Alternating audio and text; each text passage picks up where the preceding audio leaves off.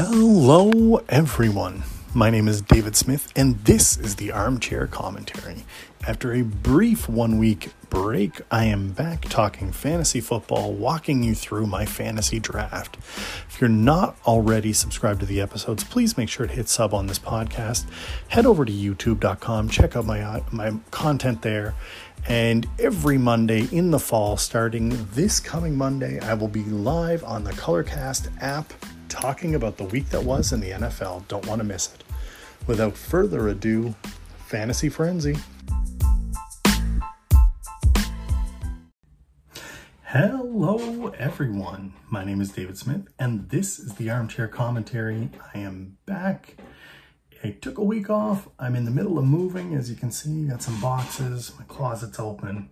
The setup isn't fully finished yet, but we're back with another episode. And this week, I wanted to talk to you about fantasy football.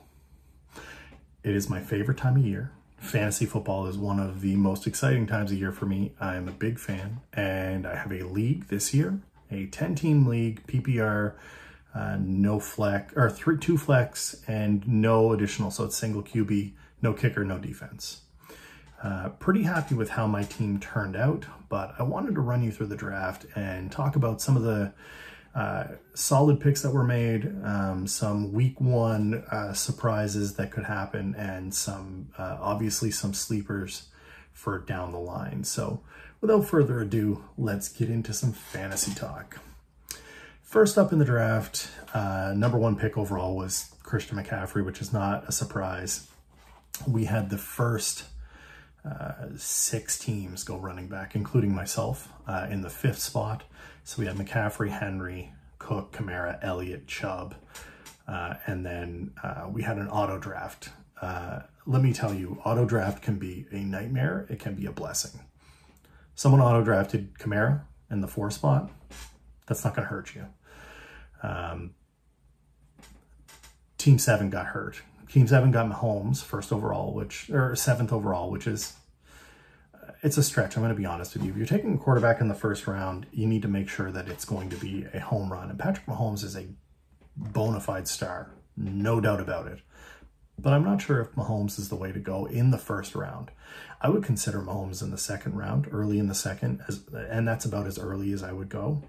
Uh, I didn't draft a quarterback till uh, I want to say the uh, seventh or eighth round. Yeah, yeah, eighth round. Sorry, I'm just looking around my uh, camera there on my screen. So eighth round, I went quarterback, and I still got a decent team out of it. So um, Jonathan Taylor went first wide receiver off the board was Tyreek Hill. And then, uh, oddly enough, we had at the turn Tom Brady and DK Metcalf taken. Now, I find this amusing because no running back until third. Uh, your third selection is risky. Um, and honestly, I wouldn't recommend it unless you're going with a no running back strategy. And I've joked around uh, in the past about different strategies you can take. And in this case, if you're really looking for um, like a, a, unique way to approach this, uh, you can go the hard tight end route. Uh, Jeremy Green and Tank Spencer of the Sportsocracy have talked about this as well, where you abandon running backs completely and you just go, hey, tight end, uh, you know, Kelce, Waller, uh, Pitts, uh, Andrews, I guess, uh, you know, your premium guys before you go high end running back or wide receiver. Avoid quarterback early. It's, it's the, the best advice I can give you. And don't panic when you start to see a run on it, because I'll tell you, it went Metcalf, Jones, Kelce, and right there it should have been. Uh, you normally see a run. First tight ends off the board at two, three. You normally see a run, and we didn't. We had a second auto pick for uh, my friend Brady, who went Lamar Jackson. So now he's got Mahomes and Jackson as a team. Uh, Adams went. Uh, I went Najee Harris because uh, I think that he's going to be a breakout star. Saquon Stefon Diggs, the fourth quarterback taken already. It's been two rounds, four quarterbacks taken. Uh, Aaron Rodgers, and then Joe Mixon, Russell Wilson at the turn.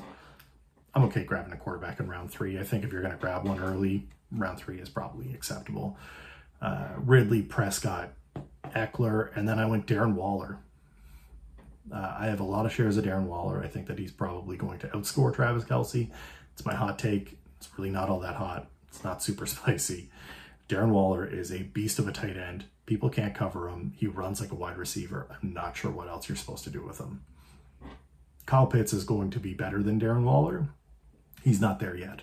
He's a rookie. Give him time. Waller is there now. This is his breakout year, and I trust that the Raiders are going to do well by him. Uh, he's proven that he's basically, let's say, unguardable. He's very difficult to guard. So it's a, it's an interesting um, scenario.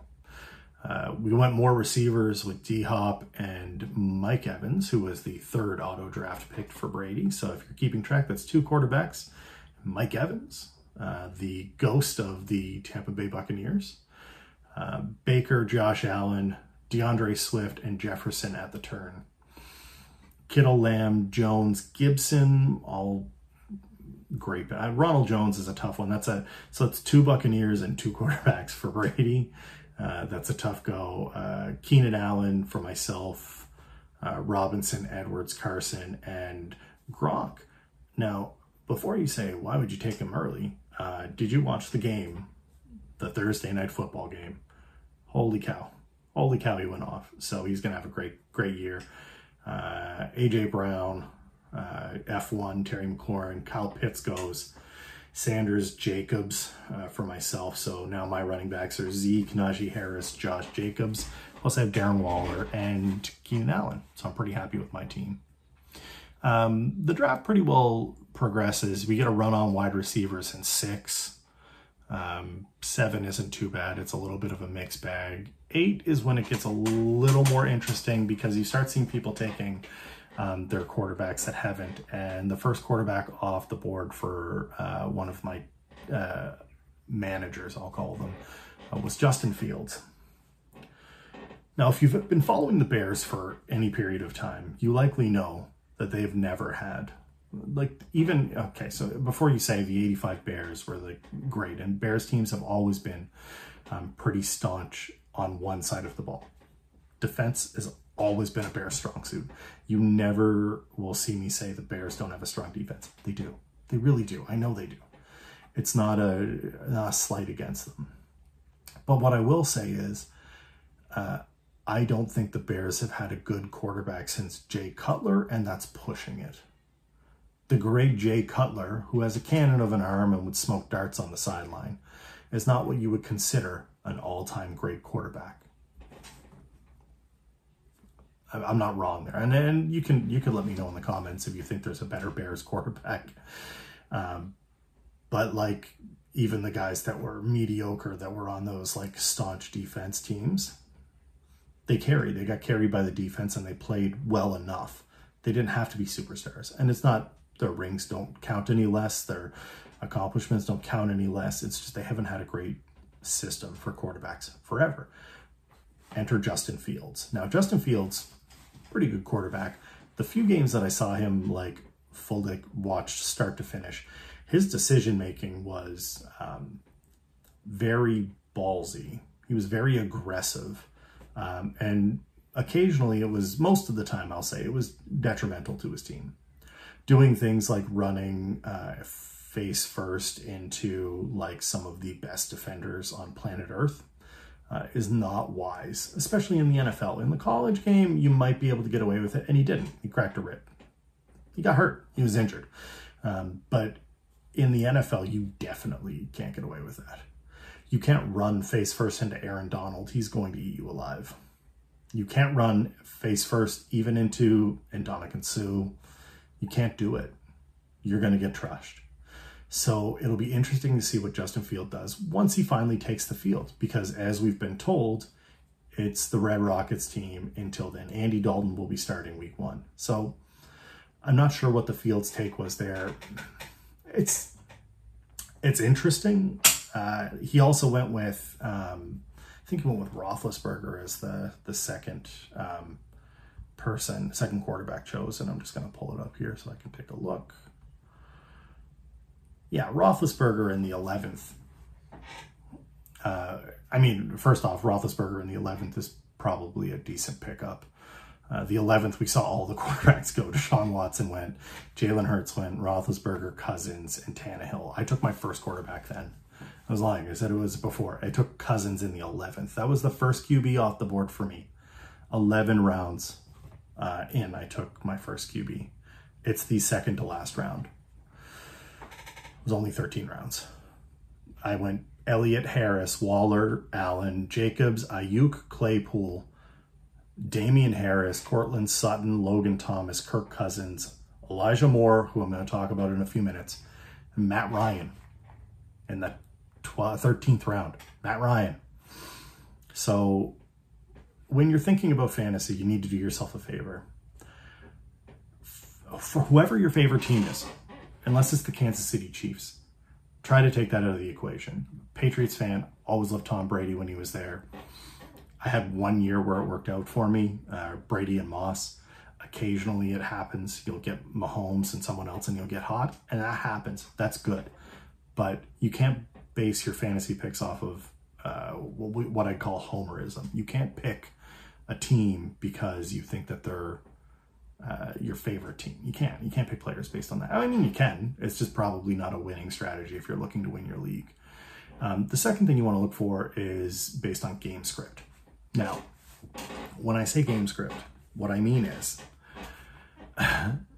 if you're going to be behind a lot and your quarterback is going to have to throw a lot, that's better for you than a team that is going to be up early and maybe run the ball, which may make you consider a running back for that team.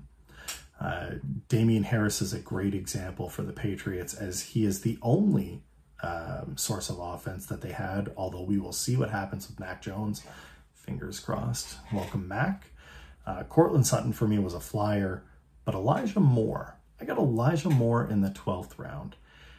Let me tell you something Elijah Moore is going to be a stud for the New York Jets. And if you're looking at this from a perspective of, well, I don't really like the Jets, I don't really like what's going on just imagine for a second that the New York Jets aren't bad.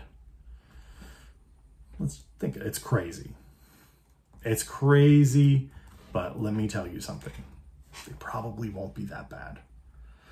If we look at our depth chart here, and I'm just pulling it up on the side because I'm just thinking of this as I go. Wide receiver one. Well, I guess who it is? It's Jamison Crowder. Jamison Crowder, Keelan Cole, Corey Davis. Okay.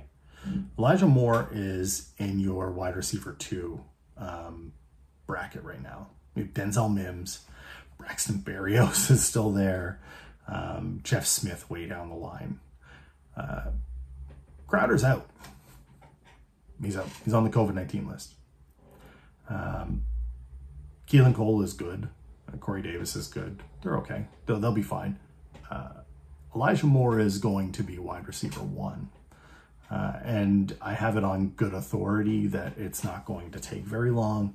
Uh, he is a stash at the very least. Um, he's definitely a play in week one. So if you're watching this before you set your lineups, get Elijah Moore in there. I know I will be. Um, 12th round at a 13. Uh, to be honest, I'm still not entirely sure how I got Matt Ryan in the 13th.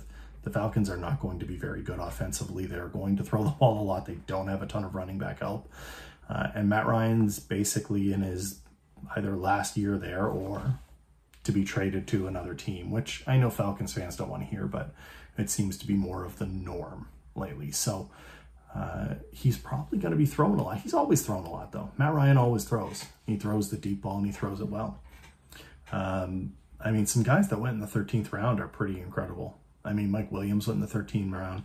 Amon St. Brown went in the 13th round. The last pick of the entire draft was Evan Engram, old Stonehands Engram. I don't love it. Um, I mean, Antonio Brown went in the 12th round. Do you see what he did last night? Oh my God.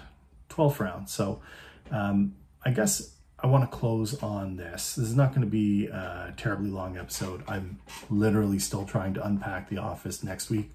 Hopefully we'll have the full layout for you early on so that you guys can get a, a better feel of what's going on and I'll be able to give you the content that you deserve. But for now, uh, I'm going to leave you with this. Draft running backs early. high upside. I took Zeke Elliott. I'm not a Cowboys fan. I'm worried that he doesn't perform, but I took him. I don't love the Steelers. I took Najee Harris because he is going to get a lot of touches. Um, don't be afraid to take a tight end early. And you can literally find a good wide receiver late rounds. Don't panic taking Stefon Diggs in the first five or 10 picks because you are concerned that you're not going to fill out your roster in time. I can tell you that the difference between the first number one scoring fantasy point wide receiver and the number 40 fantasy point wide receiver is not big enough for you to worry about wasting a high pick on it. In your high picks, you are looking for people who have big time point production opportunities. That's the easiest way to do it. If you're checking out this episode before Monday, September 13th, I would encourage you to check out Colorcast app. We'll be doing a live show there Monday mornings, recapping the NFL's uh, week that was. Uh, just talking about some of the games, some of the big moments, some of the big highlights, uh, you know, and taking questions. There's interactive, there is chat. So please feel free to drop it over. I will post the uh, link for Colorcast in the description of this. If you click it through there, I'd appreciate it as it's an affiliate link for me. I don't get it's not a paid app, but I get credit for any sign up, so I'd appreciate it if you could. If you're on iPhone, if you're on Android, I don't know if it's rolled out yet, but still, I'm going to send you the link.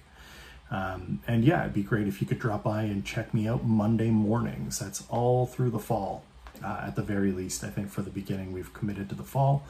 Uh, don't forget to check me out on social media at Armchair Commentary, at Armchair Comment 2 on Twitter and Instagram. And if you're not already subscribed to the podcast, please make sure to do so. Head over to youtube.com. Don't forget to hit the sub there. I appreciate everyone for sticking with me. It has been a weird uh, week off, but can't wait to do it again next week. Later.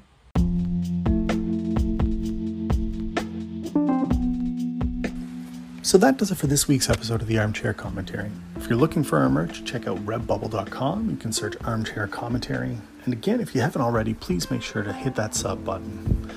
If you are following me on social media, please let me know where you're listening from. I'd love to hear from you. And if you have any ideas or would like to be part of the show, please shoot me a message. Love to hear from you. It has been an incredible week in the world of sports. Let's go, Leylah Fernandez. Thank you for listening. Stay safe.